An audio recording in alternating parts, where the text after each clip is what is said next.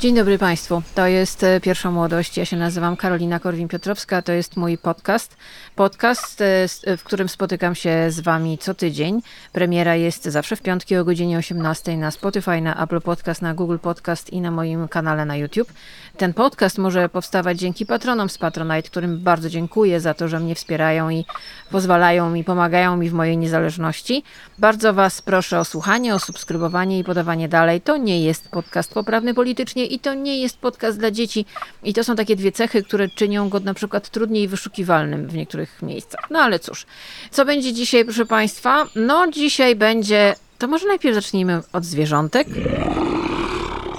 Zaczęło się od tego, że w ogóle ten podcast miał być na zupełnie inny temat, ale sobie przeczytałam o tym, że pewna celebrytka, e, telewizyjna milionerka poleciała na wykład o ekomodzie helikopterem i była bardzo zdziwiona, że ludzie byli delikatnie mówiąc bardzo zdziwieni i wkurzeni. To jest w ogóle eufemizm pomyślałam sobie, że to jest dokładnie to, o czym chciałabym Wam dzisiaj jednak opowiedzieć. Może ten temat, który był przygotowany, będzie za tydzień albo za dwa, bo to będzie mm, jakby kontynuacja historii, którą zaczęłam e, w odcinku podcastu o tym, jak przechodziłam na wegetarianizm który się Wam bardzo spodobał i spotkał się z bardzo fajnym odzewem. I zaczęliście mnie pytać, no dobrze, no ale jak jest z tą ekologią? Bo ja co trochę mówię to hasło katastrofa klimatyczna, mówię Wam o tym, że trzeba oszczędzać wodę, że nie, lepiej nie wyrzucać jedzenia niż je wyrzucać.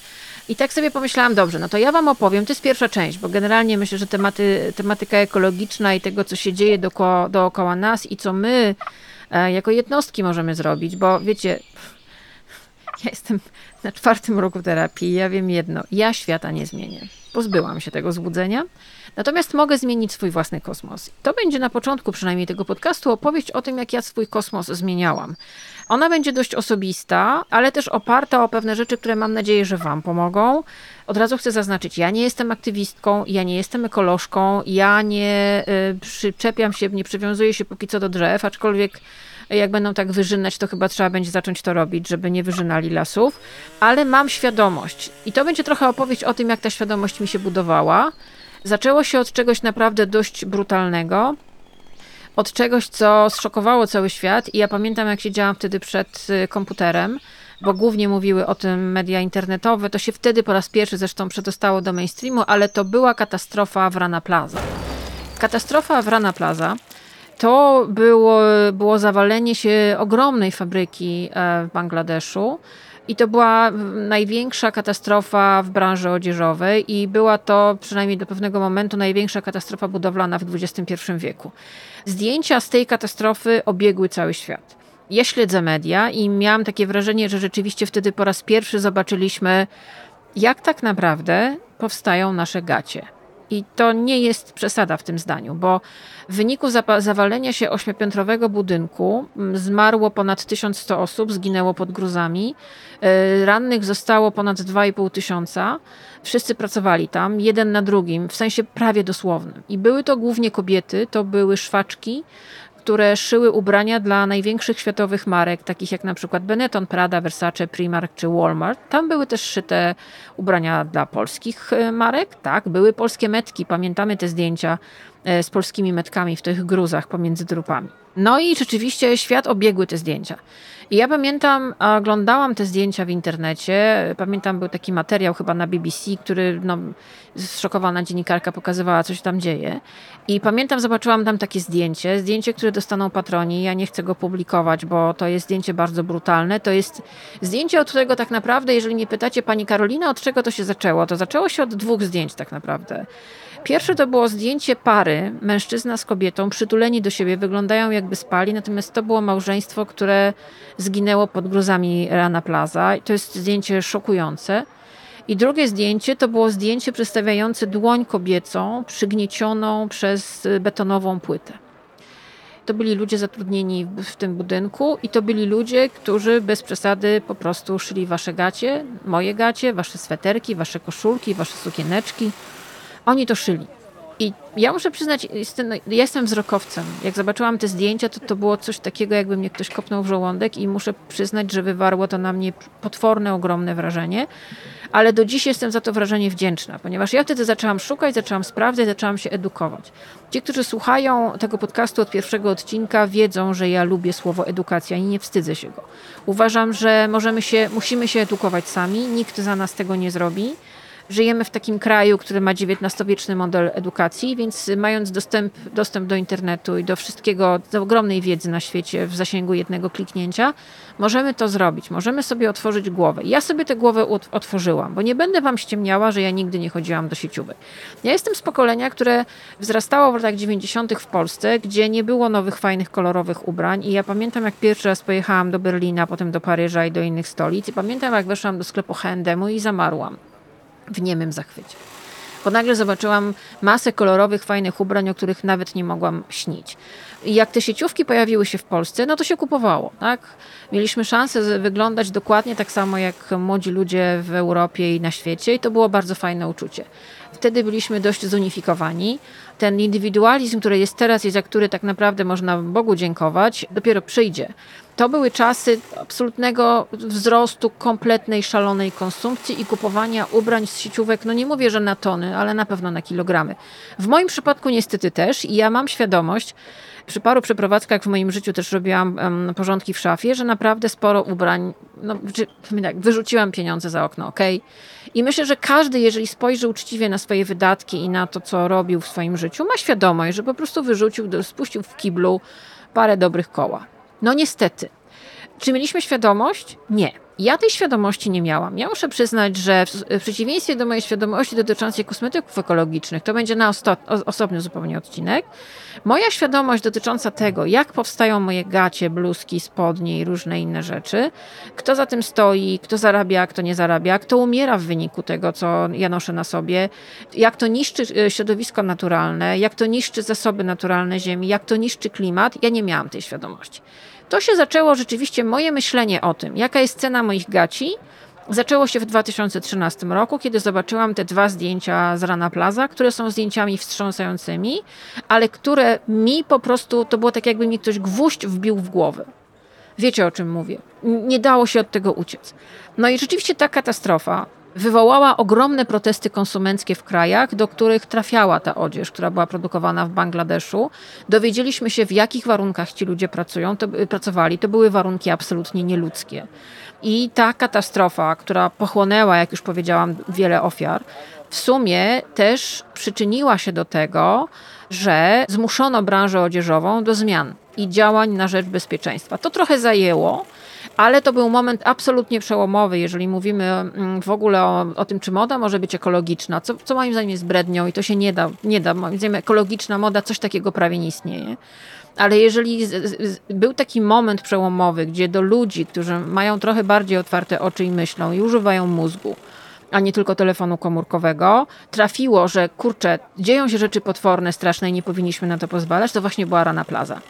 I rzeczywiście pod naciskiem konsumentów 31 e, marek e, odzieżowych ze świata zobowiązało się do podpisania i wdrażania specjalnego porozumienia, które miało na celu ochronę przeciwpożarową i zwiększenie bezpieczeństwa budynków fabryk w Bangladeszu, bo się okazało, że ten budynek, który się zawalił, miał już rysy na ścianach od dawna, że zwracano uwagę, że tam jest niedobrze. No ci ludzie pracowali tam w potwornych warunkach, bardzo ściśnięci, na bardzo małej powierzchni, bez klimatyzacji, bez wyjścia awaryjnego. No tam były same, same bardzo złe rzeczy. I myśmy tak naprawdę dzięki tej potwornej katastrofie dowiedzieli się, jak to wszystko wygląda. Te wielkie firmy, część z nich zobowiązała się do tego, że będą prowadzone inspekcje w Bangladeszu, że no sam Bangladesz, ci wszyscy właściciele tych szwalni zobowiązali się do publikowania różnych raportów. Przede wszystkim zobowiązali się do tego, że będą remontować te budynki, że będą je naprawiać, że to nie, no, nie będą ruiny, bo te, te budynki wszystkie tam były totalnymi ruinami, że przeszkolą pracowników. No wyglądało to fantastycznie. I rzeczywiście wiele firm do tego porozumienia przystąpiło. H&M, Zara, C&A, Marks Spencer, Primark, Mango i Benetton. Wiele tych firm przystąpiło. Co się z tym dalej stało 10 lat później, to jest temat na zupełnie osobną historię. Nie czuję się tutaj na siłach. W tym podcaście podam wam na, namiary na różne konta na Instagramie, które zajmują się na bieżąco tymi sprawami. Ale pamiętam, że wtedy też przeczytałam tekst y, blogera Michała Zaczyńskiego. Kiedyś wam mówiłam, że on nagrywa świetne podcasty, ale on jest przede wszystkim moim zdaniem jednym z niewielu absolutnie niezależnych w Polsce dziennikarzy modowych, który wtedy już na początku lat 2000, znaczy po katastrofie w Rana Plaza, napisał bardzo mocny tekst o tym, co się tam stało, bo tam znaleziono metki polskich marek które do dziś sprzedają i w ogóle wszystko jest cudownie, przynajmniej na, na, na, na wierzchu. I to też wzbudziło ogromny szok w Polsce, że ojejku, przecież no jak to my tam szyjemy ubrania? Tak, szyjemy tam ubrania, czyli korzystamy z niewolniczej pracy ludzi. Te ubrania szyte są w koszmarnych warunkach, ci ludzie są bardzo źle opłacani, nie mają opieki zdrowotnej, nie mają żadnych praw pracowniczych, nie mają nawet czym oddychać. Jeżeli zapytalibyście się mnie, co ja wtedy robiłam po tym Rana Plaza, no to przeczytałam sobie właśnie Zaczyńskiego. Patroni dostaną link do tego tekstu. No i to jest rzeczywiście bardzo mocna rzecz. Oto jego fragment. Rodziny ofiar i ranni w katastrofie otrzymali łącznie ponad 32 miliony dolarów, zarówno w formie pieniężnej, jak i na przykład pomocy medycznej. Blisko 1,6 tysiąca azjatyckich fabryk skontrolowano. Wykryto w nich ponad 100 tysięcy powtórzę, 100 tysięcy różnego rodzaju zagrożeń, w miarę jak każda z nich została uznana za wysoce niebezpieczną. Jednak jedynie 7 z nich w pełni dostosowało się do pokontrolnych zaleceń. W niemal 3 lata od zawalenia się rana plazy 48% wszystkich ocalałych jest dziś bezrobotnych. Co najmniej połowa z nich nie może podjąć pracy ze względu na odniesione obrażenia, co trzeci z nich zaś nie czuje się na siłach psychicznie. Obie te grupy są praktycznie wrakami ludzi, a w konsekwencji ich rodziny nierzadko klepią skrajną biedę. Tutaj moja dygresja, pamiętajmy, my rozmawiamy o Bangladeszu, o kraju, który jest uzależniony od tego, że wielkie kraje, wielkie firmy, wielkie korporacje wykorzystują niewolniczą pracę obywatelów tego, obywatelów tego kraju. Dalsza część tekstu Michała Zaczyńskiego, napisanego w trzy lata po katastrofie Rana Plaza. Prawa pracownicze i prawa człowieka nadal nie są respektowane mimo obietnic rządu Bangladeszu. Znów możliwość zakładania związków zawodowych przez pracowników jest ograniczana. Tamtejsza kultura biznesowa oparta na systemie kar działa w najlepsze. Szefowie mogą zastraszać i poniżać podwładnych bez ponoszenia za to konsekwencji. Przypomnę Państwu o tych zdjęciach, o których Wam mówiłam, o tych zdjęciach ciał wyciąganych y, spod ruin Rana Plaza. Te zdjęcia obiegały wtedy świat. Widzieliśmy takie y, stosy tych ciał albo poukładane obok obok siebie, przykrywane jakimiś tam skrawkami. Widzieliśmy ludzi, rodziny, które płakały nad ciałami swoich bliskich. To jest rzeczywistość. Tam powstawały wasze ubrania. Jest taki bardzo dobry materiał CBS o fast fashion, który też wtedy pamiętam oglądałam. Zresztą fragment jego za chwilę wam puszczę, który też otwiera oczy. I to był taki w ogóle moment, że ten temat tego, jaka jest prawdziwa cena waszych ubrań po katastrofie w Rana Plaza przedostał się do mainstreamu. Do tej pory pisali o tym blogerzy. Jakoś nie za bardzo wszyscy chcieli się przyznać do tego, że może to moją bluzkę, którą tak ładnie szpanuje, tak naprawdę uszył dziesięcioletni chłopiec albo kobieta w ciąży, która była niedożywiona i pracowała po kilkanaście godzin dziennie w pomieszczeniu, w którym nie można oddychać, nie ma jak oddychać, nie można wyjść do toalety w trakcie pracy. Myślę, że niektórzy mieli świadomość, ale ukrywano przed nami całą masę faktów. Rana Plaza, te stosy trupów, które były wyciągane spod tych ruin, to był też dla mnie moment, kiedy ja zaczęłam się poważnie zastanawiać. Oto fragment materiału telewizji CBS News o fast fashion. Did you know it can take nearly 2400 gallons of water to make a single pair of jeans? You see, how we make and buy clothes is hurting the planet. But here's a potential solution. The fashion industry is one of the most pollutive in the world, accounting for an estimated 10% of global greenhouse gas emissions. And as climate change intensifies, experts say it is critical to rethink how we produce clothing. Przeczytałam także książkę wtedy. Książkę, która wyszła w 2016 roku, w 3 lata pora na plaza i to było jak kolejne kopnięcie w żołądek. Książka nosi tytuł e, Życie na miarę, odzieżowe niewolnictwo. Napisał ją Marek Rabi, to jest bardzo dobry reportażysta, który no, bezpośrednią inspiracją, to, to może złe słowo, ale inspiracją rzeczywiście do napisania tej książki była właśnie katastrofa w Rana Plaza. Po zabaleniu się tego budynku, przypomnę, ośmiopiętrowy budynek, tam było pięć firm odzieżowych, pracowało kilka tysięcy ludzi. Ta katastrofa otworzyła, zaczęła otwierać ludziom oczy. No i Rabi opisał to tak naprawdę, jak funkcjonuje Bangladesz, jak funkcjonuje tam przemysł, jak w ogóle to tam wygląda. I ta książka, ja sobie ją teraz znowu przeczytałam, ja mam ją na półce i ona jest, ona to jest po prostu, słuchajcie, to jest potworne, ponieważ on już w 2016 roku otwarcie mówił, czym jest fast fashion, czyli tak zwana szybka moda. Ten wytrawny, naprawdę bardzo czuły na to, co się dzieje wokół niego reporter, opowiada nam tak naprawdę, jak wygląda ta rzeczywistość, w której szyte są te ubrania, jak ci, jak ci ludzie żyją. Na przykład y, o tym, o, tych, o, o tym jak te, całe rodziny są tak naprawdę przyspawane, przyssane do tych szwalni, y, są związane z szyciem, produkcją tych ubrań. To są rodziny, których całe pokolenia pracują po kilkanaście godzin dziennie, zero nauki, zero odpoczynku, zero opieki zdrowotnej na to, żeby uszyć nam te ubrania. Tych ubrań muszą uszyć ogromne ilości w ciągu dnia, żeby w ogóle dostać za to jakąś pensję, ponieważ jeżeli się nie wyrobią w normie, nie dostaną pieniędzy, albo będą pobici, albo dostaną karę. To jest też y, opowieść o tym właśnie, o czym pisał Michał Zaczyński w tekście, o którym wam mówiłam, że to jest takie społeczeństwo, w którym można karać pracownika. Można to zrobić publicznie, można go poniżyć. Więc ci ludzie pracują ponad siły, pracują tam też dzieci, pracują tam uchodźcy, po to, żebyśmy my mieli się w co ubrać. Teoretycznie. I teraz to jest opowieść o tym, że tak naprawdę pomysły na to, że może przestaniemy kupować te ubrania czy coś, to tak naprawdę są związane z tym, ich efektem będzie to, że gospodarka Bangladeszu po prostu może upaść ponieważ na miejsce Bangladeszu wejdą inne kraje, które będą szyły jeszcze taniej, bo tam będzie jeszcze tańsza siła robocza.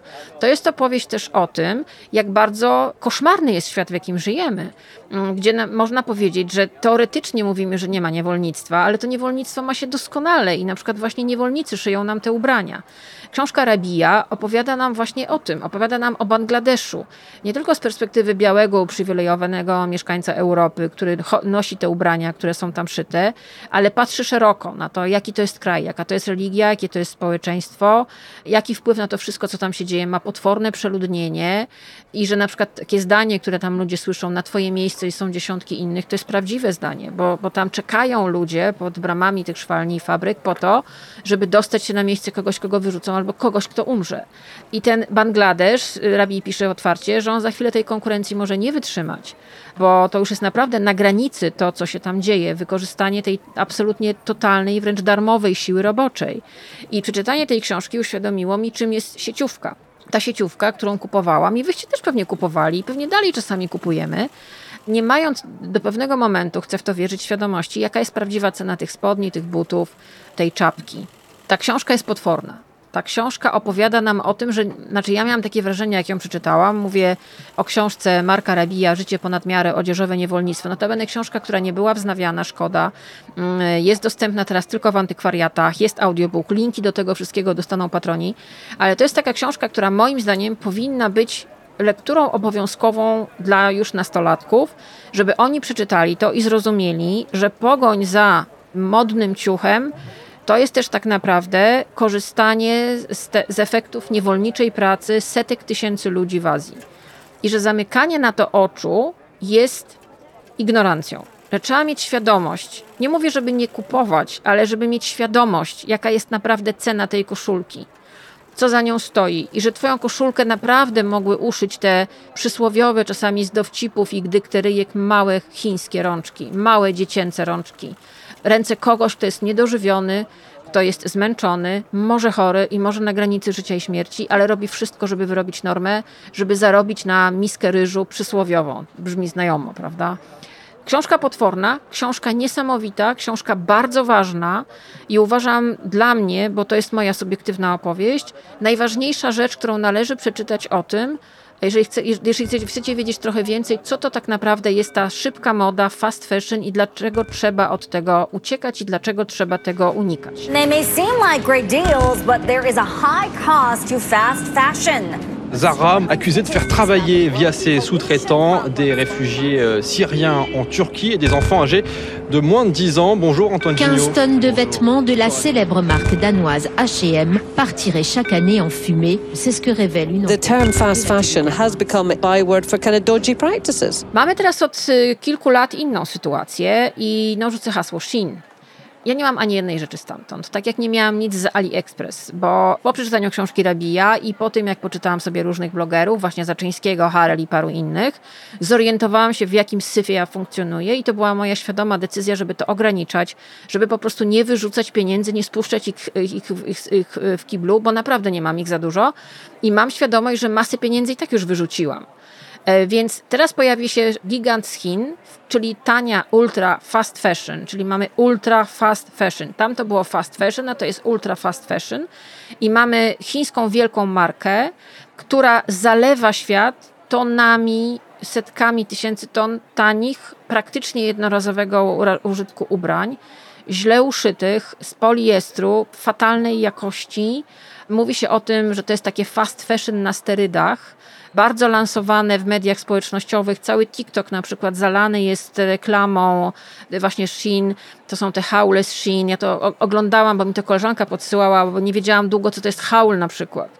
I że ten haule zakupowe to są takie, jeżeli tego nie wiecie, mm, jakieś influencerki albo influencerzy dostają pudła z rzeczami z, właśnie z sieciówek i włączają kamerę i pokazują, jakie to są super fajne ubrania, od razu dając kody na te ubrania i linki, do te, gdzie można je kupić. Czyli tak naprawdę media społecznościowe, Instagram, ale głównie TikTok, ale Instagram też ma tutaj swoją potworną rolę, napędzają ten konsumpcjonizm. Napędzają kupowanie coraz większą ilość rzeczy i tutaj ten gigant chiński Shein wpasował się idealnie, ponieważ zalewa świat i mózgi głównie młodziaków, ale nie tylko, po prostu tanią, gównianą odzieżą, która służy tylko do tego, żeby, nie wiem, pokazać ją na Instagramie, zaszpanować na TikToku i wyrzucić do śmietnika, bo nie nadaje się do niczego więcej. Był taki słynny materiał Channel 4, to był pierwszy materiał, który opowiadał, chyba jeden, chyba pierwszy materiał, który opowiadał o Shein.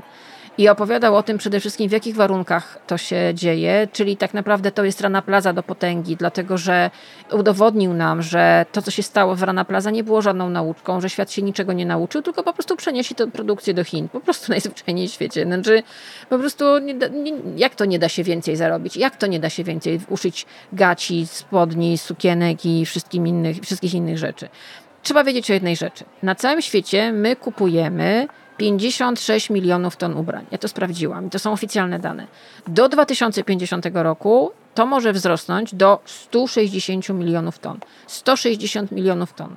Wiarygodni, niezależni dziennikarze modowi mówią, że pięć pokoleń ziemian jest ubranych po kokardę na bazie tego, co już jest wyprodukowane. Pięć pokoleń. Czyli miejmy świadomość, ile tego jest naprodukowane. Tego jest strasznie dużo, tego jest za dużo. Do tego mamy odpady tekstylne, które, z których nie wszystkie nadają się do recyklingu. To jest cała opowieść o greenwashingu, czyli o tym, że firmy nas oszukują, że robią modę ekologiczną, albo kosmetyki ekologiczne, albo meble ekologiczne, albo wszystko ekologiczne, bo wiedzą, że my, my czujemy że w powietrzu, słyszymy, że jest katastrofa klimatyczna, że trzeba jakby przedefiniować swój sposób kupowania, swój sposób myślenia w ogóle o, o, o konsumpcji, e, no to w takim razie wszystko nagle jest eko. Pewnie to też zauważyliście. I to w większości niestety jest ogromna, totalna brednia, bullshit. Kolejny sposób na to, żeby napędzać waszą, waszą konsumpcję. Dlatego trzeba czytać składy, trzeba czytać metki, trzeba wszystko sprawdzać, ale nie wszyscy to robimy. I mamy właśnie na przykład osobna cała jest kategoria, to są niby te linie eko sieciówek. Też się dałam parę razy na to złapać, przyznam, i wydałam pieniądze i spuściłam w kiblu, bo myślałam, że to jest rzeczywiście ekologiczne. Jak potem poczytałam i na przykład poczytałam, jak mi rozmawiałam z Michałem Zaczyńskim, to on mi wytłumaczył na przykład, że bawełna nie nadaje się do recyklingu, że możemy ją w recyklingu, musimy ją połączyć, żeby do czegokolwiek się nadawała ze sztucznym włóknem, więc opowiadanie o tym, że mamy jakąś bawełnę z recyklingu jest to totalna brednia. To jest greenwashing. Albo te wielkie sieciówki, które nagle wypuszczają kolejną taki szybki, ekologiczny drop. Tak? Te, te wszystkie firmy odzieżowe, które zrzucają na nas tak zwane dropy, czyli te takie krótkie serie. Chodzi o to, że kiedyś na przykład były dwie kolekcje, tak? Wiosenna i letnia i zimowa i jesienno-zimowa. Teraz tych kolekcji jest kilkadziesiąt w ciągu roku. Jeżeli wejdziecie na stronę sieciówki, ja na przykład jeżeli w ogóle kupuję ubrania, to staram się kupować online albo chodzę do vintage shopów, no to widzicie, że co tydzień są po prostu nowe kolekcje. Kiedyś kolekcje były dwie w roku. Zobaczcie, jak wyglądają Fashion Weeki, ile tego jest. Tego się jest po prostu naćkane do, do nieprzytomności, bo chodzi o to, że tego jest coraz więcej, coraz więcej, coraz więcej. Możemy oczywiście mówić o tym, że tego jest za dużo, że to niszczy środowisko, że zużywa wodę, że jest toksyczne, ale tego jest coraz, coraz to więcej. I na to jeszcze przychodzi Shein, który zawala świat tanimi ubraniami i na przykład okazuje się, że tam ludzie muszą uszyć 500 sztuk odzieży żeby zarobić na swoją pensję. 500 sztuk odzieży, rozumiecie? 500 sztuk gaci na przykład jednego dnia. Więc mamy świadomość, że nosimy ubrania, które tak naprawdę kupując je, wspierając tę modę, wspierając ten biznes przede wszystkim, dorzucając się do kieszonki najbogatszych ludzi na świecie, bo jak zobaczycie listę najbogatszych na świecie, to czołówka to są producenci odzieży, zobaczcie to. Między innymi jeden słynny koncert Inditex. I tak naprawdę kupując tam, dorzucacie się do kieszonki tego pana, a nie, nie dorzucacie się do tego, żeby ta szwaczka czy inny pracownik tej fabryki czy szwalni dostał swoją pensję. Bo na przykład trzeba mieć też świadomość, że ci ludzie dostają pieniądze, jeżeli w ogóle to z opóźnieniem. Na przykład pandemia spowodowała to i opóźnienia w dostawach, że, że y, no Bangladesz był na skraju bankructwa bo okazało się, że przez pandemię nastąpiły ogromne opóźnienia w opłatach za wykonane rzeczy, co doprowadzało do tego, że tam po prostu ludzie nie mieli w ogóle za co żyć. To jest cena tych gaci. I pytacie mnie, jak pani to zrobiła, że pani trochę przedefiniowała swoją szafę? No, zaczęło się od rana plazy. Zobaczyłam te zdjęcia, przeczytałam Rabija, poczytałam Michała Zaczyńskiego, zaczęłam czytać blogerów, e, bo wiecie, jest jeszcze jedna rzecz. Dopiero od niedawna w ogóle w mediach mainstreamu mówi się o tym otwarcie. To był jeden z takich tematów, który, gdyby nie internet, gdyby nie niezależni blogerzy i paradoksalnie, gdyby nie Rana Plaza, bo tego się nie dało po prostu zamieść pod dywan, my byśmy, moim zdaniem, do tej pory nie wiedzieli, jak to wygląda. Trzeba było tej katastrofy, trzeba było zainteresowania mediów i zainteresowania profesjonalnych, niezależnych dziennikarzy, którzy zaczęli drążyć temat, sami byli wyedukowani i mieli świadomość tego, czym jest moda, żebyśmy my też dowiedzieli się tego, że cena naszej koszulki, naszej sukienki, naszej czapki, naszej kamizelki, ubrań naszego dziecka jest potworna. I za nią na przykład może stać śmierć człowieka. Mnie to na przykład trafiło i muszę przyznać, jak niedawno robiłam taki potężny porządek w mojej szafie, postanowiłam, po prostu wzięłam sobie y, poduszkę pod zad, usiadłam na ziemię i zaczęłam wywalać wszystko z szafy i powiedziałam sobie, dobrze Korwin, po prostu przede wszystkim czytasz składy tkanin i wywalasz wszystko to, co jest stuprocentowym poliestrem. I to, co jest stuprocentowym akrylem. Nie ma bata. Po prostu nie ma bata. Nie masz tego w swojej szafie. I wielki wór ubrań wylądował pod śmietnikiem, ułożyłam to, zostało to rozebrane oczywiście, ale ja tego nie chcę mieć u siebie. To jest moja decyzja. Jak mnie zapytacie, gdzie kupuję, no to kupuję głównie z drugiej ręki. I naprawdę mam tam perły, trafiam to od kilku lat. Nauczyłam się też tego, bo miałam pewne opory. Myślałam, Boże, no nie, no jakby zaraz, chwileczkę. Ale pomyślałam sobie, że albo mam do wyboru, albo chodzić do sieciówek, od których zapachu tej chemii, bo te chemiczne, potworne zapachy teraz usiłują to przykryć jakimiś kwiatowymi perfumami, więc nawet przejście obok tych sklepów czasami jest po prostu grozi uduszeniem się. Ale albo pójdę do tej sieciówki, w której śmierdzi i wychodzę z, z kaszlem albo załzawionymi oczami, albo jak założę to ubranie, to potem mam na sobie totalną, totalne uczulenie, przerabiałam to.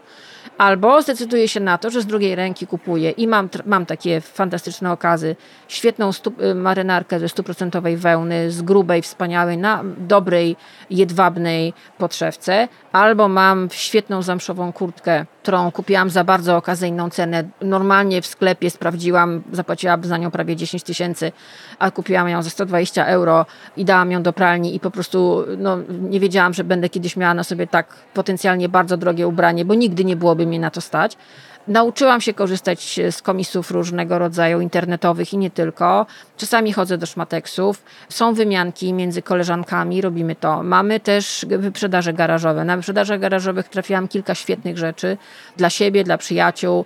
Naprawdę można to robić, tylko to jest kwestia też podjęcia decyzji i nauczenia się. Czytania składów, świadomości tego, skąd to wszystko jest. Ale teraz jeszcze wróćmy do tego, co bym chciała Wam polecić, żebyście Wy też zrozumieli i co mi też otworzyło głowę. Jest taki e, film na TVN24, on jest na TVN24 Go, który nosi tytuł Nic prostszego, ultra fast fashion. I to jest opowieść o tym właśnie, jak produkowana jest ta moda, którą znamy z galerii handlowych, która nas zalewa po prostu zewsząd. Te ubrania są produkowane w kilka tygodni, niektóre nawet w trzy dni. I to jest opowieść o tym właśnie, jakiej jakości są te materiały, czyli bardzo niskiej. E, dlaczego to potem ląduje na wysypiskach śmieci? Bo jest fatalnej jakości, bo się rozpada, albo przychodzą następne kolejne ubrania, więc tak naprawdę to życie tego, tego ubrania ultra fast fashion jest bardzo krótkie, ten okres, okres funkcjonalności. No i te ubrania są wykonywane przede wszystkim z materiałów bardzo niskiej jakości, które też oczywiście ich wykonanie tychże materiałów no, niszczy ekosystem. I to są wszystko pochodne no, ropy naftowej, to jest tak naprawdę plastik. Y, ludzie zakładają na siebie jakieś koszmarne ubrania po to, żeby, nie wiem, zaszpanować, pokazać na TikToku, pokazać na Instagramie i czuć się lepiej i mieć taką świadomość, ach, zaoszczędziłem, bo to jest tanie. Moja mama zawsze mówiła, jesteś za biedna, żeby kupować tanio. Ja się czasami zrzymałam na to, bo pamiętam, jaką ona miała minę, jak ja kiedyś przyniosłam jakieś rzeczy sieciówkowe, ale to jest w ogóle historia na osobny, osobny podcast. Wzięła to do ręki i powiedziała, że to jest straszne gówno że to jest bardzo źle uszyte, że to się będzie ciągnęło, a to już się pruje i pamiętam, a te guziki zaraz odlecą, bo na przykład macie świadomość, że jak kupujecie coś w sieciówce, to musicie guziki przyszyć po raz drugi, bo one zaraz odpadną, bo są przyszywane maszynowo i się rozpadają. Macie świadomość, że te ubrania są nieuformowane dobrze, że, ten, że, że one są czasami krzywe, że one się będą ciągnęły w różne dziwne strony, że będą na przykład się rozchodziły na szwach to jest też charakterystyczna rzecz fast fashion. One są zszywane, nie ma tam tego zapasu, który powinien być. Jak macie do czynienia z czymś, co jest uszyte porządnie, no to zawsze jest pewien zapas tkaniny, który można wykorzystać, że nie daj Bóg, jak się coś rozerwie, to jest, jest jak to zszyć. Kiedy masz ubranie fast fashion, nie ma, ono się nie nadaje do reperowania, nie tylko dlatego, że jest z gównianej tkaniny, która się rozpada i śmierdzi, ale także dlatego, że nie ma jak, nie ma tej tkaniny, one są zszyte na styk goziki odpadają, zamki błyskawiczne się psują, ale ludzie to kupują, bo to jest kolorowe, bo to jest bling bling i jest za dwa grosze i nie mają świadomości, skąd to się tak naprawdę wzięło. I ten film z TVN24, ten reportaż, który jest, i dostaniecie do niego link, to jest reportaż Antoniny Długosińskiej, nic prostszego, ultra fast fashion, jest wstrząsający. I to jest taki jeden z lepszych materiałów, moim zdaniem, który ukazał się w Polsce na ten temat i który bardzo w prosty, aczkolwiek brutalny sposób otwiera oczy. Jest jeszcze jedna rzecz. Rzecz, która też otworzyła mi oczy, ja to obejrzałam najpierw na Festiwalu Filmów Dokumentalnych. Teraz on jest y, też w internecie i on jest, to jest film francuski z 2021 roku, wstrząsający. Fast fashion, prawdziwa cena tanich ubrań. They may seem like great deals, but there is a high cost to fast fashion. Zara, accusée de faire travailler via ses sous-traitants des réfugiés euh, syriens en Turquie et des enfants âgés de moins de 10 ans. Bonjour Antoine 15 tonnes de vêtements de la célèbre marque danoise H&M partiraient chaque année en fumée. C'est ce que révèle une The term fast fashion has become a byword for kind of dodgy practices. Fast fashion is a huge business and one that does not appreciate prying eyes. Très bien. Fast fashion has engendered a rise in informality, a rise in precarity. The turnaround from design to the finished product must be as fast as possible. The whole process from order to delivery 12 days. To jest taka edukacyjna, moim zdaniem, prosta, aczkolwiek też brutalna, operująca mocnymi obrazami opowieść o tym, jak jesteśmy w centrum totalnego konsumpcyjnego bullshitu, od którego praktycznie nie mamy ucieczki, który nam jest wciskany zewsząd, bo to jest też opowieść o tym, jak internet y, wpływa na nasze zachowania konsumenckie, jak y, rywalizacja między ludźmi o wygląd, o wizerunek wpływa na nasze zachowania konsumenckie, jak jesteśmy sterowani i manipulowani. Mówiłam Wam wielokrotnie o tym, o tych algorytmach które wręcz czytają nam w myślach. No niestety żyjemy w takich czasach. Mówimy sobie, dobrze, fajne te buty, a potem masz reklamę tych butów, wyskakujecie na Instagramie, na Facebooku i na TikToku wszędzie te buty, dokładnie te, o których pomyślałaś. No i myślisz sobie, dobra, no to sobie kupię te buty. Niestety jesteśmy w pułapce. I ten film o tym opowiada. Sukienka kosztuje 10 euro w Europie. Tam jest na przykład właśnie przykład. Mamy kieckę 10 euro. Ona jest produkowana w mniej niż dwa tygodnie, ale to już jest norma. A to jest, kiedyś było to nie do pomyślenia. Branża modowa idzie ścieżką szybkiej, destrukcyjnej dla ludzi, dla planety mody konsekwencje tego są potworne. I ten film to też jest taka bardzo edukacyjna historia, którą dobrze, żeby dzieciaki, które, bo ja to widzę, ja ostatnio byłam w, w, w galerii handlowej i widziałam po prostu w tych tanich sieciówkach, do których ja nie jestem w stanie wejść, bo one śmierdzą. To są te wszystkie środki, którymi obsypywane są te ubrania. Dlatego jak kupujecie coś w sieciówce, to musicie to uprać od razu. Nie zakładajcie tego, bo się możecie po prostu zatruć tym ubraniem. To, to ubranie was otruje. A jak macie wrażliwą skórę, to po prostu możecie mieć alergię. Ja to przerobiłam kiedyś naprawdę, ale widziałam, że to jest, te sklepy są pełne takich 12, 13, 14-letnich dzieciaków, które za jakieś kieszonkowe od rodziców kupują tam te ciuchy albo z tymi rodzicami. Był akurat początek roku szkolnego, więc z rodzicami tam kupowali ewidentnie na nowy sezon ubrania. I miałam takie wrażenie, że naprawdę, kurczę, te dzieciaki za chwilę będą żyły w świecie, w którym będzie problem z wodą, z czystym powietrzem i żeby mieć co do garnka włożyć, a teraz biją się o to, żeby mieć kolejną parę tanich jeansów, koszulek i różnych gównianych ubrań, które po dwóch, trzech założeniach naprawdę nie będą się do niczego nadawały. I paradoks tej sytuacji pokazywał mi, że to jest takie downs macabre w ogóle. Jakbyśmy po prostu żyli w jakimś świecie, w którym naprawdę zmierzamy do autodestrukcji, że, że jesteśmy świadkami naszego grupowego samobójstwa. I ten film, Fast Fashion, prawdziwa cena tanich ubrań, patroni dostaną link, jest takim filmem, który tak sobie oglądasz i nagle myślisz sobie, dobrze, to może jednak nie kupię tej koszulki, którą sobie odłożyłam już w koszyku gdzieś tam e, w sklepie online. Jest jeszcze jeden film, bardzo ważny, bo nie wiem, czy wiecie, ale te ubrania niezużyte, te ubrania z odrzutów, z odpadów lądują w Chile na pustyni Atacama coś tak wydaje, y, y, pustynia, Atakama, jakby, i że tam jest góra ubrań. Jak to sobie w ogóle wyobrazić? Ja bym, wiecie co, ja bym co jakiś czas pokazywała w mediach społecznościowych zamiast kolejnych reklam butów i sukienek zdjęcie tej pustyni. Wyobraźcie, że niby na pustyni jest góra ubrań. Tak sobie myślicie, jak duża jest ta góra ubrań? Jakby o co chodzi z tą górą ubrań na pustyni? Że tam firmy z całego świata wyrzucają te ubrania. To jest taki jeden wielki śmietnik. I to jest konsekwencja fast fashion, którą można pojechać i sfotografować. I zrobili to dziennikarze, którzy nakręcili niemieccy w zeszłym roku bodaj. To jest film z 2022, tak. Patroni dostaną link. Film nosi tytuł Konsekwencje fast fashion, wielkie wysypisko ubrań w Atakamie. Jest z polskimi napisami, także wyślę wam to.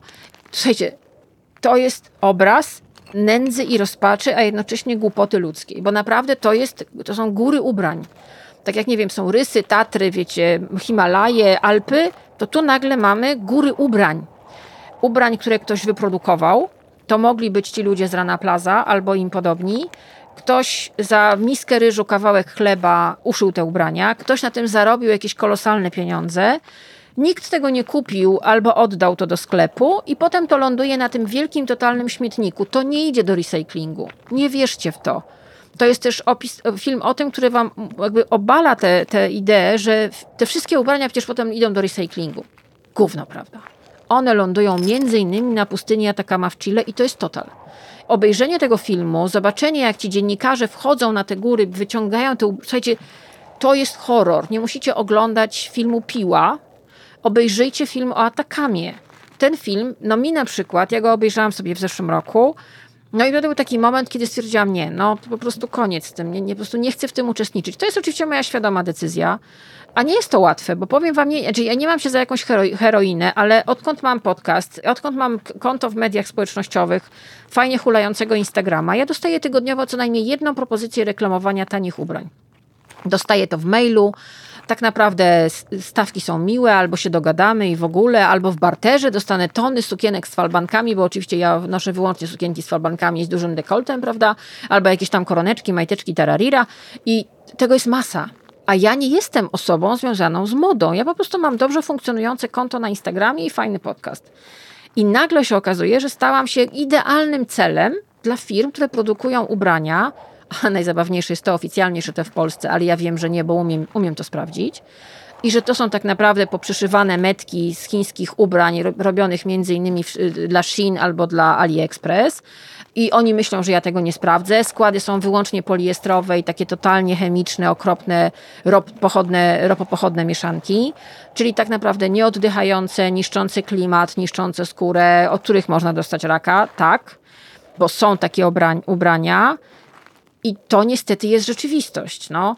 Mało jest kont na Instagramie i w ogóle w mediach społecznościowych, które jeżeli już pokazują ubrania, to to są ubrania, które są etyczne. I na przykład tutaj na koniec znalazłam jakiś czas temu na, na YouTubie materiał Agaty Bokiej o tym, że ubrania zabijają. Oto fragment. 8 tysięcy syntetycznych chemikaliów używanych jest w przemyśle odzieżowym, z czego niestety większość jest endokrynnie czynnych lub kancerogennych. I uwaga, 2000 z tych 8 tysięcy nie mogą być nigdy wypłukane z odzieży. I tak, e, gdy są usuwane, te pozostałe zatruwają one rzeki, morza i środowisko i gleby, ale nie tylko. Te chemikalia występują tak naprawdę w każdym etapie produkcji i ostatecznie kończą w gotowym produkcie, który możecie kupić i znaleźć na półkach sklepów e, z konwencjonalnymi rzeczami, które nie mają certyfikatów. No bo się okazuje, że ubrania z sieciówek są rakotwórcze, proszę Państwa. No i to jest taki materiał, który ja bym puszczała wszystkim tym rodzicom, którzy się upierają, że ich dzieci muszą mieć same nowe ubranka, wszystkim tym celebrytkom, które pokazują haule zakupowe ubrań dla swoich dzieci, pudła rzeczy dla, no- dla no- niemowlaków i noworodków, kiedy wiadomo, że dzieci z tego wyrosną i po prostu te ubranka są gównianej jakości, ale ma być dużo, mają być kolorowe i ma być cudownie i fantastycznie więcej, więcej, więcej, więcej, tylko nikt nie pomyśli, jaki skład jest tych ubrań, czym one są nasączone, czy są rakotwórcze, czy dostaje się przez nie mikroplastik do naszych organizmów, albowiem, proszę Państwa, każdy już z nas ma w sobie mikroplastik, między innymi dlatego, że nosi ubrania z plastiku. I to nie tylko, że te ubrania, ich produkcja powoduje ogromne zużycie wody, ogromne niszczenie e, e, środowiska, niewolniczą pracę milionów ludzi na świecie, ogromne bogacenie się garsteczki właścicieli firm odzieżowych, ale tak naprawdę te ubrania przede wszystkim nas zabijają. I to jest taki materiał Agaty Bokiej, w ogóle bardzo polecam Wam jej profil na Instagramie, który jest takim znowu kopnięciem żołądek, bo ja uważam, że jeżeli mówimy o fast fashion i ultra fast fashion i tym całym ubraniowym głównie, które na nas leci, a jeszcze do tego mamy celebrytki, które mówią o ekologii, latając na wykłady helikopterami, to jedyne, co można w tym momencie zrobić, to wylać kubeł zimnej wody z lodem albo kopnąć kogoś w podbrzusze i powiedzieć, dobry, kurde, uspokój się. Zobacz, w jakiej rzeczywistości funkcjonujesz. I miej świadomość, że pięć pokoleń ludzkości do przodu jest ubrane. A dalej fabryki chodzą, dalej ludzie to szyją. I co z tym zrobić? A Katama też ma jakiś swój, swoją określoną powierzchnię i tam się nie da wszystkiego schować. Poza tym naprawdę zobaczenie tego filmu dokumentalnego o tej pustyni, na której składa się ubrania, to jest też takie ble. Ale to jest też uświadomienie. Zachęcam Was też do śledzenia różnych profili na Instagramie. Oczywiście patroni dostaną wszystkie te profile zalinkowane i naprawdę od razu je zalajkujcie. Bo to są takie profile, w które też nie wpędzają nas w poczucie winy. Bo to, co ja powiedziałam przed chwilą, to nie jest tak, że ja nie kupuję czegoś w sieciówce. Ja kupię, tylko przedtem sprawdzę 15 razy skład. I zostawiam sobie w koszyczku różne rzeczy, na przykład jak online sobie coś tam oglądam, wrzucam do koszyka, nie kupuję od razu i potem siadam i patrzę dokładnie, co to jest za skład, gdzie to zostało uszyte. W sieciówkach już wielu podawane to jest. Skąd jest ta przędza? Skąd jest ten materiał? To jest bardzo ważne. No i czy na przykład to jest etycznie pozyskiwana wełna merynosów, czy na przykład bawełna. I nagle się może okazać, że ja zaoszczędzam bardzo dużo pieniędzy, bo się okazuje, że nic z tego, co sobie wrzuciłam do koszyczka w sklepie w internecie, nie nadaje się według moich standardów do kupienia. Po prostu nie kupuję tego. Co nie zmienia faktu, że zdarza mi się kupić coś fajnego, że na przykład są firmy, które mają fajne swetry albo fajne jeansy i ja wiem skąd to jest, nawet wiem kto to uszył, bo są firmy, które podają nawet imię pani, która to uszyła. I to jest fajne. I to jest fajne, bo ja mam świadomość, że jest jakiś zakład, y, jakaś szwalnia, gdzie są szwaczki i ja wiem, że jedna nazywa się Beata, a druga się nazywa Hania, nie wiem. I one uszyły to. I to jest okej. I ja wiem, że ja w tym ubraniu nie znajdę zaszytego wołania o pomoc, bo takie sytuacje też były, że ludzie z tych szwalni zaszywali w tych ubraniach listy z apelem o pomoc, o wyrwanie z tej niewoli. Nie, ja dostanę bluzkę uszytą przez panią Basię albo sweter wydziergany przez panią Hanię i to jest fantastyczne, bo ja wiem, że ja wtedy wspieram tę produkcję, lokalną na przykład. To nie jest tak, że ja już nic nie kupię w sieciówkach, tylko ja na przykład wiem, że trzeba sprawdzać składy. Składy ubrań. I mówią o tym między innymi, o składach ubrań, o fast fashion, o tym, jaka moda jest dobra, bo to nie jest tak, że już mamy nigdy nic, niczego nie kupić. Nie, to jest brednia. Nie da się. Ale są profile na Instagramie, które edukują. Ja lubię słowo edukacja i to jest Eko Paulina Górska na przykład, Ekocentryczka, czyli Daria Rogowska, fenomenalny profil Harel. Jest też profil Oli Włodarczyk, świadomy konsument mody. Oczywiście patroni dostaną do tych profili wszystkie linki. Ja uważam, że to jest obowiązkowa w dzisiejszych czasach, w XXI wieku edukacja. Nie dadzą wam tego media, bo będą wam wciskały kolejne programy, które będą nakręcały was, wasz konsumpcjonizm. Nie. Chodzi o to, żeby zrozumieć, w jakim świecie my funkcjonujemy i że ten świat jest chory, on jest popieprzony. My go nie zmienimy, ja go nie zmienię, ale mogę zmienić swoje decyzje zakupowe. Więc jeżeli piszecie do mnie i nie pytacie, jak pani to robi, to ja wam powiem, ja się wyedukowałam. To nie znaczy, że nie, nie wydałam, nie wyrzuciłam kiedyś pieniędzy, nie, nie spuściłam ich z wodą, bo niestety tak było ale mam teraz świadomość, że nie powinnam tego robić. Wiem, co to jest zero waste, może kiedyś o tym Wam opowiem w podcaście. Też się nauczyłam, bo moi przyjaciele są zero waste i naprawdę podziwiam i ja idę ich śladami. Spotykasz ludzi, zaczynasz się wymieniać doświadczeniami i oni Ci na przykład pokazują, jak nie wyrzucać jedzenia.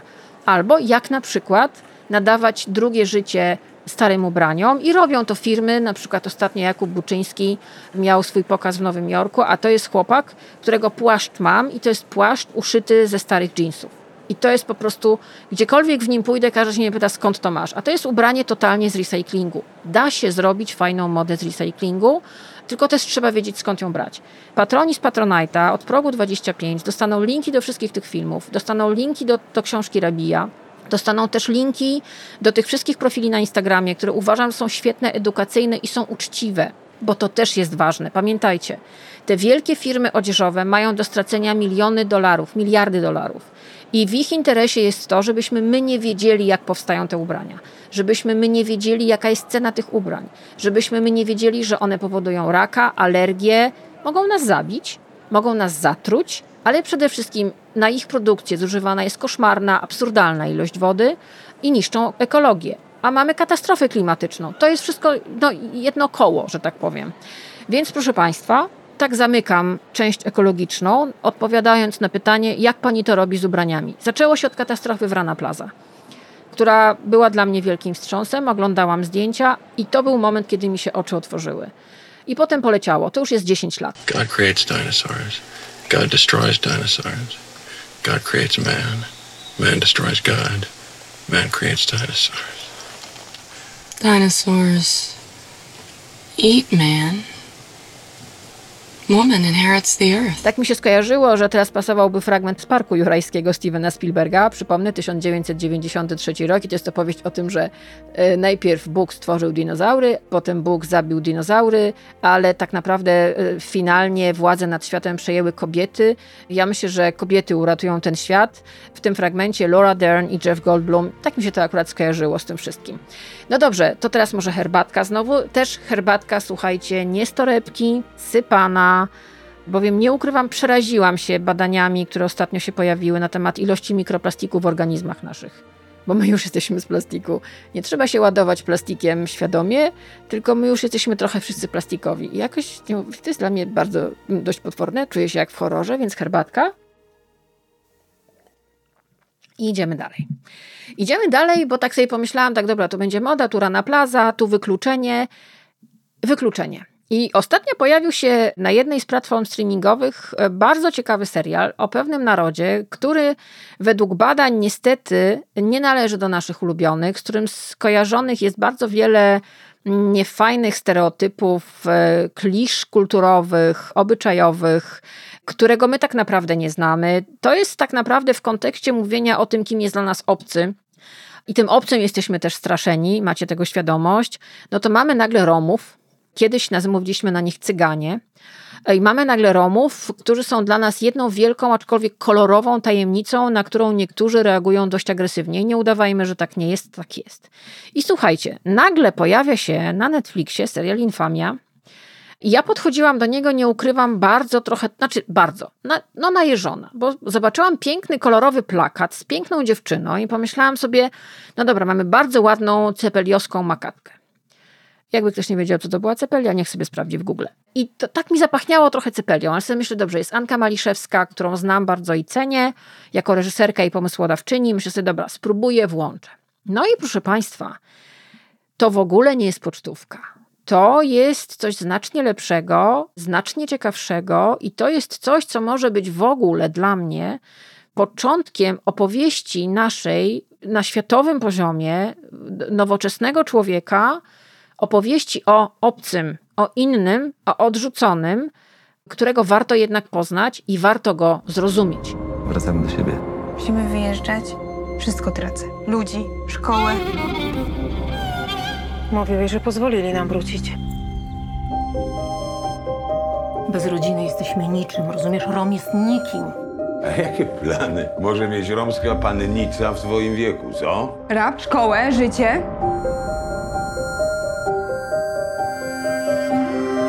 Kochanie, tutaj mamy dla ciebie zupełnie inne plany. Myślisz, że jestem głupia? Spatasz mnie? Nie słuchaj mamy, też jej nie słucham. Potrzebny ci beat. Umiesz robić bity? Tym jak stawiam mój krok, nie biegnę Bo chcę czuć moje flow Ej, ej, ej Dawaj idziemy stąd Przed siebie i wbrew status quo Jak wiesz, ojciec miał długi. Ciajora pał rondas, kaj prałeskie interesy tera ty nas i o długi te od keras. Ile jestem warta? 100 tysięcy. Wiem, że jesteś na nie. Rodzina mi tego nie wybaczy.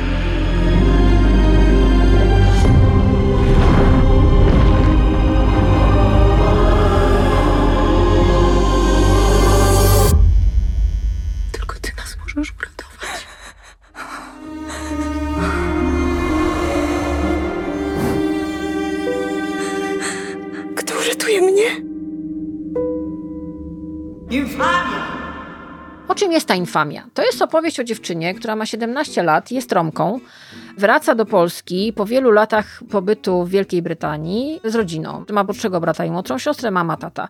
I oni nagle wracają do Polski z tej Wielkiej Brytanii. Ona w tej Wielkiej Brytanii chodzi ubrana jak chce.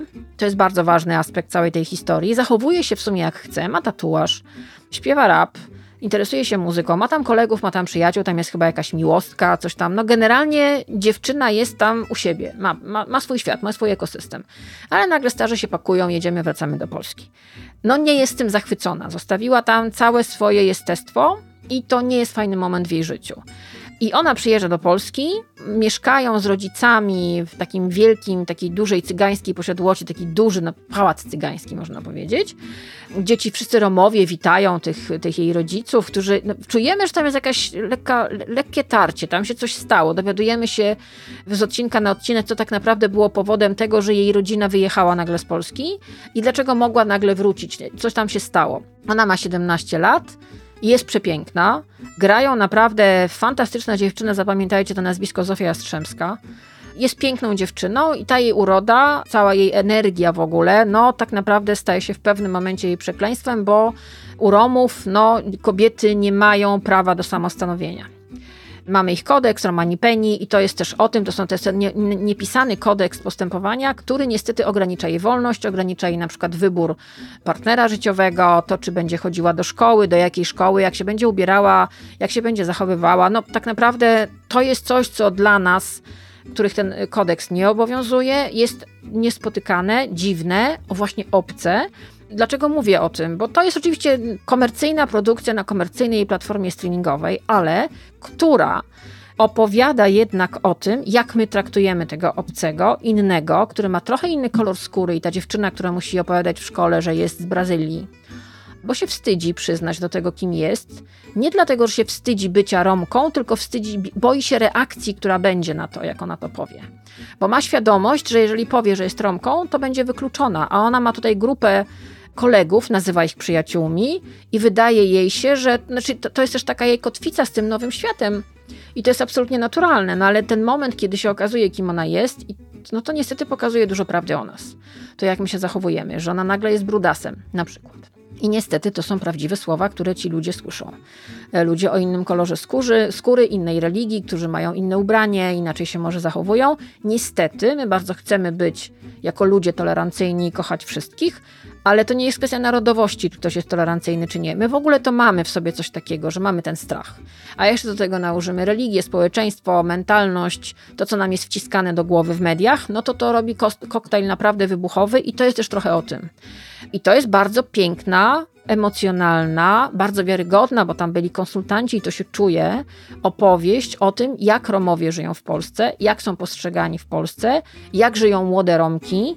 Bohaterką jest kobieta i ona ma też matkę, która też jest taką silną kobietą, ma też babcię, która jest, och, ta, ta postać tej babci jest genialna. I w ogóle mamy te silne romskie kobiety, które jednak no, są we władzy tych facetów tam. No. Ci, ci Romowie przynajmniej teoretycznie myślą, że, że rządzą, ale na przykład no, mogą wydać swoją córkę za mąż, nie pytając ją o zgodę. To jest rodzaj układu. Tam też jest pokazane, jak oni żyją. Generalnie powiem Wam tak, to jest moje bardzo miłe zaskoczenie, bo temat inności, temat odrębności, temat wykluczenia bardzo mnie interesuje, bo ja znam osoby wykluczone i widzę, z czym one się borykają na co dzień. Uważam, że o tym trzeba mówić.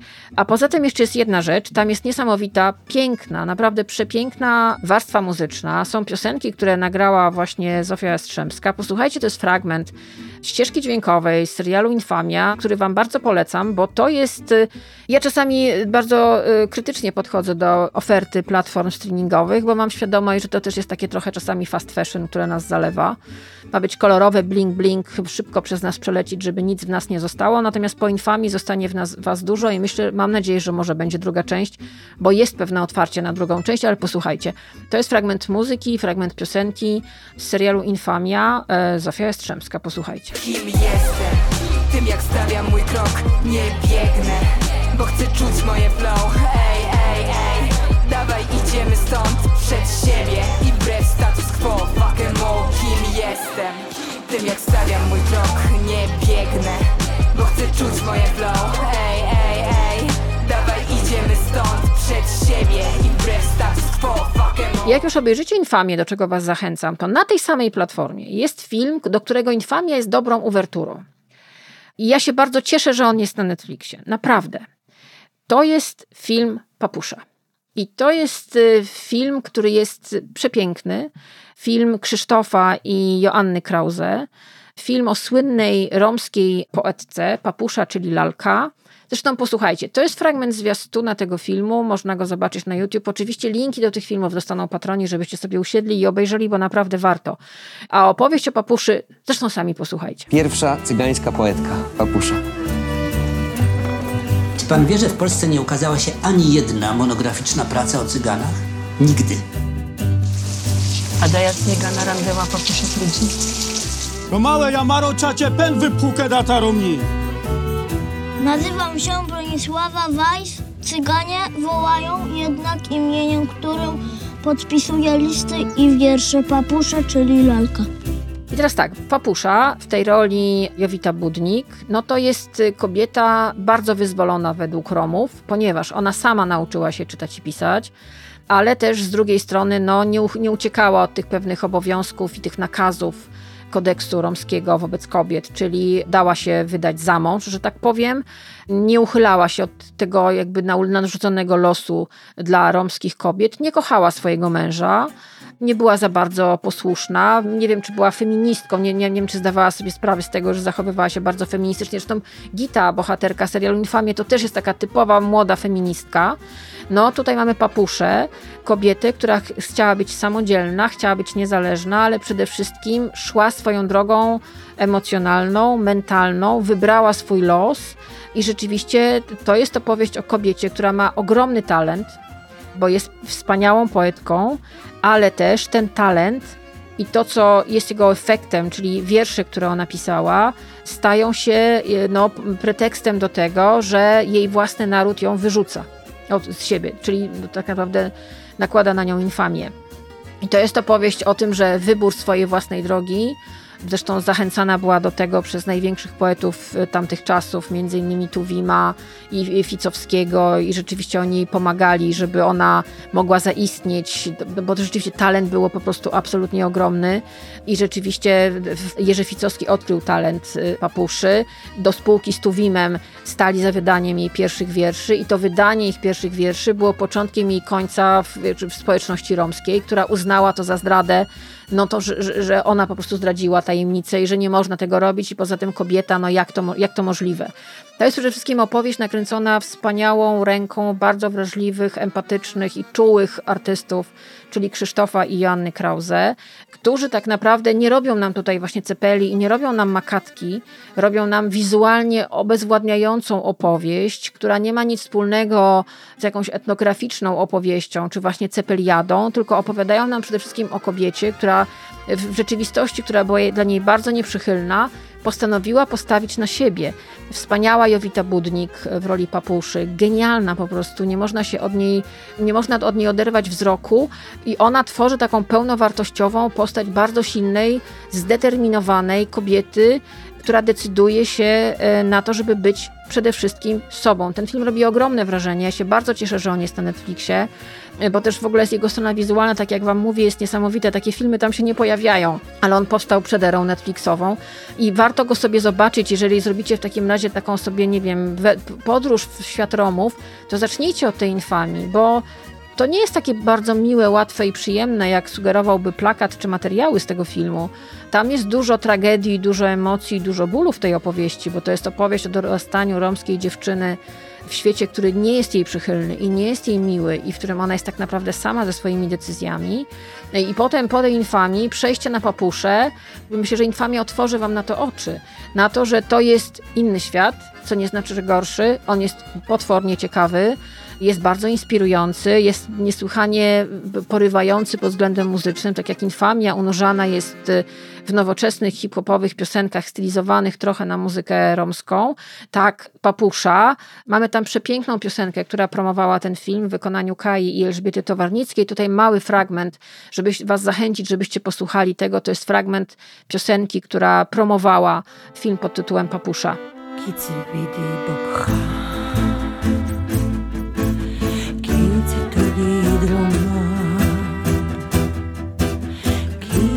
nostra strada al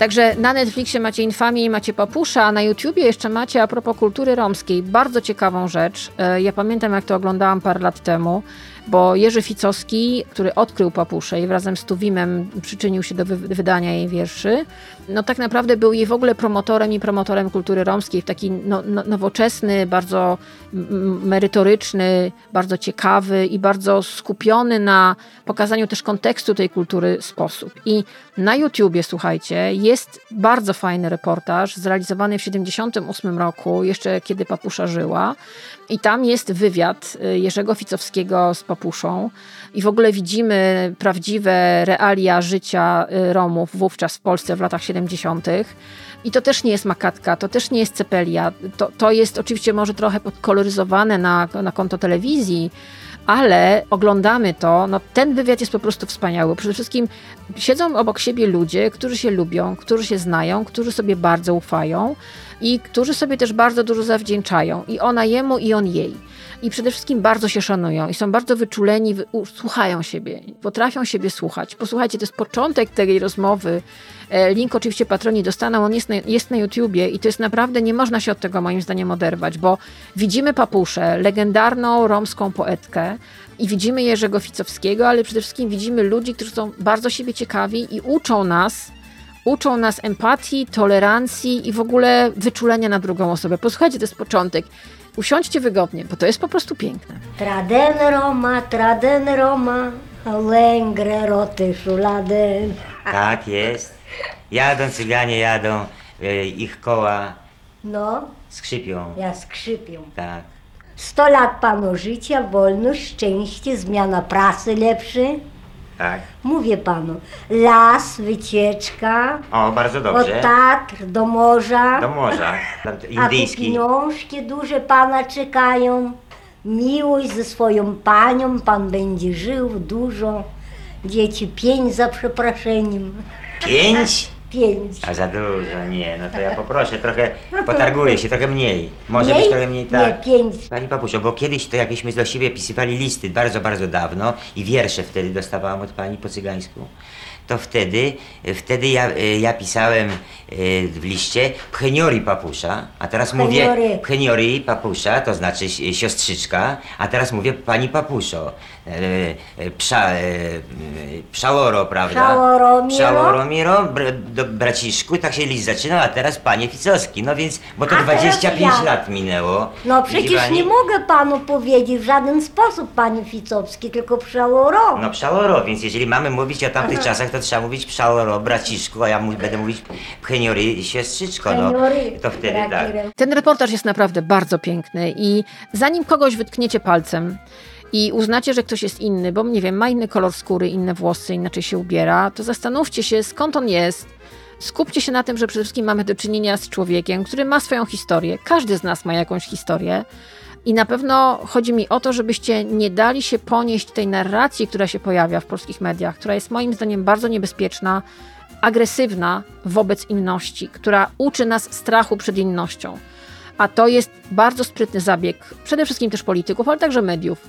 Taniej sensacji, wzbudzania właśnie strachu, przerażenia, straszenia nas tymi ludźmi. Nie ma się czego bać. Lepiej podejść do siebie z wyciągniętą ręką niż z karabinem, ja tak uważam. Oczywiście, jak powtarzam do znudzenia, bo mnie pytacie, tak, y, w newsletterze będą wszystkie linki. They may seem like great deals, but there is a high cost to fast fashion. Zara, accusée de faire travailler via ses sous-traitants des réfugiés euh, syriens en Turquie et des enfants âgés de moins de 10 ans. Bonjour Antoine 15 Gignot. tonnes de vêtements de la célèbre marque danoise H&M partiraient chaque année en fumée. C'est ce que révèle une The term fast fashion has become a byword for kind of dodgy practices. I już zbliżając się do końca, proszę Państwa, a propos fast fashion, na chwilę wrócę, bo podcast jest dla dorosłych, nie jest dla dzieci, ale się okazuje, że są wydawnictwa, które uczą nasze dzieci tego, jak na przykład kupować, czym jest fast fashion i czy góra ubrań to jest fajna sprawa. Słuchajcie, trafiła do moich rąk książeczka pod tytułem Slow Fashion na śmiecenie w imię mody nie dajemy naszej zgody. I to jest mała, fajna książeczka, która opowiada o tym, czy odpowiada na pytania, czy na pewno zawsze muszę mieć nowy płaszczyk z metką, czy na pewno muszę mieć zawsze super nowe buty i czy zawsze muszę mieć nowe ubrania i czy te sukienki po praniu, dlaczego te sukienki po praniu na przykład stają się brzydsze, skurczone, ale mamy je, ponieważ jest ich dużo, bo, jest, bo są tanie na przykład, tak? I czy zawsze potrzeba nowej bluzy, czy nie można mieć ubrania po bracie albo z second handu. I to jest opowieść o tym, opowieść dla dzieci, która opowiada tym dzieciom w bardzo prosty, y, prościutki sposób, że na przykład czasami warto coś zreperować. No nie wiem, ja pochodzę z czasów, urodziłam się w czasach, gdzie moja mama na przykład reperowała ubrania. Ja na przykład umiem cerować. I ja umiem zaszyć dziurę, ja umiem przyszyć guzik. Ja jakby wracam też teraz do tego, że pewne rzeczy można zreperować. Myślę, że niestety myśmy zapomnieli o tym, że coś można zreperować, przeszyć, zmienić, dopasować. Po prostu wyrzucamy to. Kiedyś tego nie było. I ta książeczka opowiada też między innymi o tym, że jest fajną sprawą to, że na przykład można coś właśnie zreperować, przyszyć kolorową łatę, zabawić się i jak świadomie podążać za modą, bo to nie jest tak, że moda jest w ogóle zła. Nie. Ona jest fajna, jest kreatywna, bywa sztuką, jest inspirująca, bardzo wiele o nas mówi. My się, my się e, pokazujemy siebie przez modę. Opowiadamy o sobie przez modę, wy- wysyłamy komunikat światu przez to, co mamy na sobie, wiadomo, i musimy mieć też świadomość. To nie chodzi o to, żeby chodzić teraz w workach, tylko chodzi o to, żeby robić to logicznie, bo żyjemy w chorym świecie.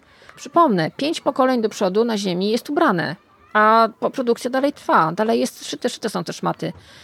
Nie wiem, to po prostu my umrzemy przytłoczeni przez te e, tony ciężkich, ohydnych, plastikowych, śmierdzących, obsypanych środkami różnymi chemicznymi szmat. I ta książeczka, powtórzę jej tytuł, Slow Fashion, na śmiecenie w imię mody nie dajemy naszej zgody, to jest y, w rymowany sposób opowieść o dla naszych dzieci, czym jest szybka moda i czym można ją zastąpić. Czyli okazuje się, że są pozycje nie tylko dla dorosłych, ale i dla dzieciaków. I możecie już swoje dzieciaki uczyć tego, że nie trzeba mieć 50 bluz. Nie trzeba, naprawdę nie trzeba.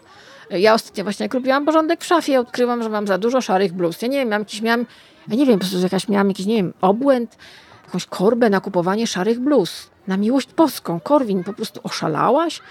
I po prostu pomyślałam sobie, dobra, to o, takim się oddam, no, no, na cholerę mi to. Po prostu po co? Nie wiem, może gdzieś dałam się ponieść jakiemuś algorytmowi, ja nie wiem, może była jakaś wyprzedaż, już nie pamiętam.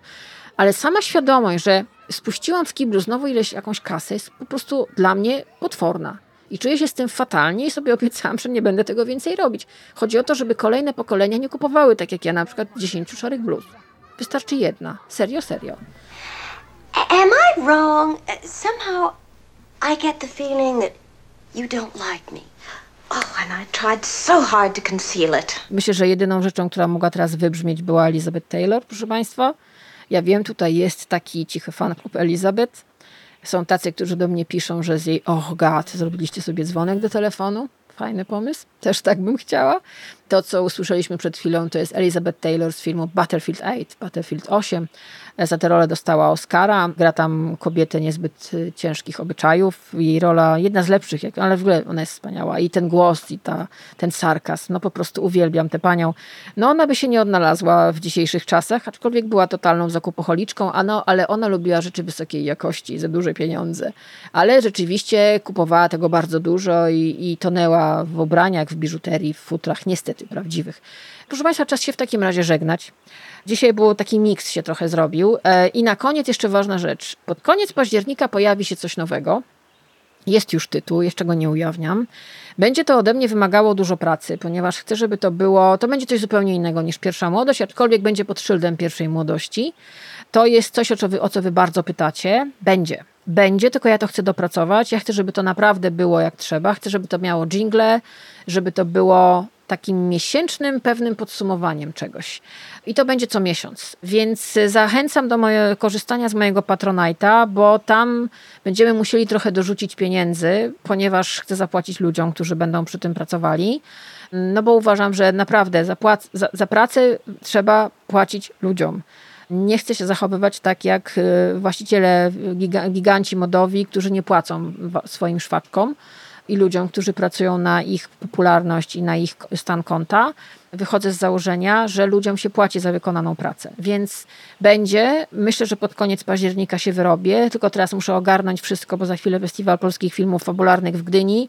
Pogodowo jest upalnie i ja mam drugi tydzień migreny i to nie jest fajne. I muszę się jakoś to wszystko poukładać po tych wakacjach. Nie wiem, nie jestem w stanie, nie wiem jak u was, ale ja nie jestem w stanie wrócić na jakieś normalne tory. Jakiś mam chaos w głowie, ale dobra, damy radę. Nie takie rzeczy robiliśmy. Korwin, miałaś 10 szarych plus w szafie, po prostu wytatuuj to sobie. Więc będzie nowa rzecz, w związku z tym zapraszam jeszcze raz na mojego Patronite'a, bo myślę, że będziemy się razem fajnie bawili, robiąc, znaczy wysłuchając, wysłuchając tego, a ja robiąc to ale to będzie wymagało bardzo dużo pracy, bo jak sobie to w końcu rozpisałam, zrobiłam scenariusz i zrobiłam wstępny budżet, no to naprawdę ręce mi trochę opadły, ale pomyślałam sobie, dobra, to jak nie ja i kiedy, jak nie teraz. Więc będzie. Przypomnę, mój Patronite jest. Patroni od progu 25 co tydzień mają newsletter i wszelkie bonusy. Bardzo dziękuję Wam za Wasze wsparcie i bardzo dziękuję, że e, dzięki Wam mogę robić to, co robię. Premiera podcastu Pierwsza Młodość jest w każdy piątek od godziny 18 na Spotify, na Apple Podcast, na Google Podcast i na moim kanale na YouTube. No i kończymy już, bo pies tutaj stoi i chce wyjść na spacer. Nic dziwnego. I na koniec tak bym sobie pomyślała, pomyślałam sobie, co, co ja mogę Wam dać teraz?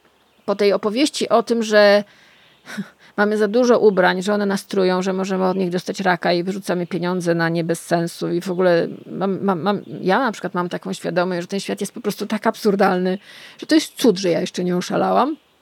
Ale nie po to chodzę na terapię, żeby nie pozbyć się już na dobre takiego myślenia, że zbawię świat. Nie, Korwin, Świata nie zmienisz, możesz zmienić swój mikrokosmos. I ja ten swój mikrokosmos zmieniam, i ten podcast dzisiejszy trochę był o tym, jak ja go zmieniłam. I jak podejść do inności, bo myślę, że czeka nas duża dyskusja o inności. Za chwilę wchodzi do kin film Agnieszki Holland y, y, Zielona Granica. I atmosfera wokół tego filmu jest po prostu absurdalna. Ja już go widziałam i powiem już tak na koniec, że to jest jeden z najlepszych filmów Agnieszki Holland. I to jest film, który jest bardzo uczciwy. I ta uczciwość, myślę, ludzi niektórych bardzo boli. I to jest film o inności. I to jest film o tym, jak my traktujemy innych.